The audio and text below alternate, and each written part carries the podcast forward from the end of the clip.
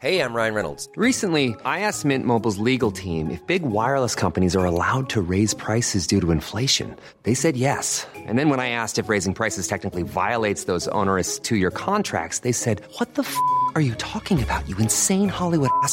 So to recap, we're cutting the price of Mint Unlimited from $30 a month to just $15 a month. Give it a try at mintmobile.com slash switch. $45 up front for three months plus taxes and fees. Promo rate for new customers for limited time. Unlimited more than 40 gigabytes per month. Slows. Full terms at mintmobile.com.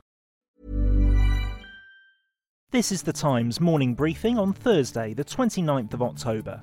A study by Imperial College London shows an accelerating rise in coronavirus infections across England.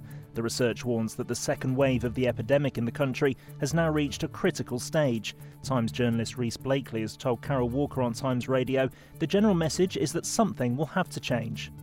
The scientists behind this study uh, were pretty clear that other things are going to have to change between now and, and Christmas, certainly over the winter. Their message was very much that the, the number of infections at the moment is doubling every nine days, according to this latest uh, tranche of data.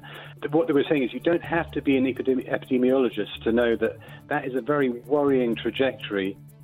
Former Cabinet Minister Greg Clark thinks there's a lack of clarity over the current rules which people are now living under. He's told Times Radio it's important that people are told about an exit strategy. I do think it's important if people are making the, the sacrifices that they are by uh, by going into these higher tiers that they have some hope, some prospect um, of knowing what is going to be light at the end of the tunnel. I think that's um, that's that's human nature.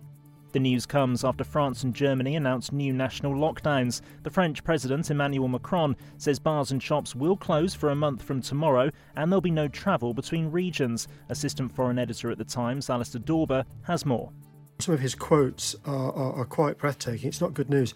Uh, the virus is spreading faster than even the most pessimistic predictions, he says. Um, 400,000 people will die in France uh, unless action's taken. And he says uh, that um, by the middle of next month, 9,000 people will be back in ICU. That's pretty much France's capacity. Most worryingly of all, he says track and trace doesn't work. Germany has also announced a less severe lockdown, but bars, restaurants, and leisure facilities will close.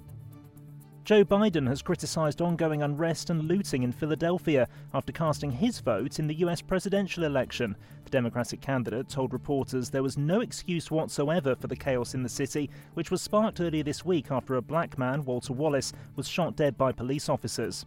Brendan Gutenschwager is a journalist in Philadelphia. He's told Times Radio it's been a tough few days for the city. There's been clashes with police. There's been a lot of the looting, uh, moments where police had to abandon certain blocks in certain areas because they lost control of the situation. It's definitely been a tense week, and you can kind of feel that tension in the air here, even still. There's been a large police presence uh, just on various different street corners. It definitely has kind of uh, changed the city atmosphere here. You can hear more on these stories throughout the day on Times Radio.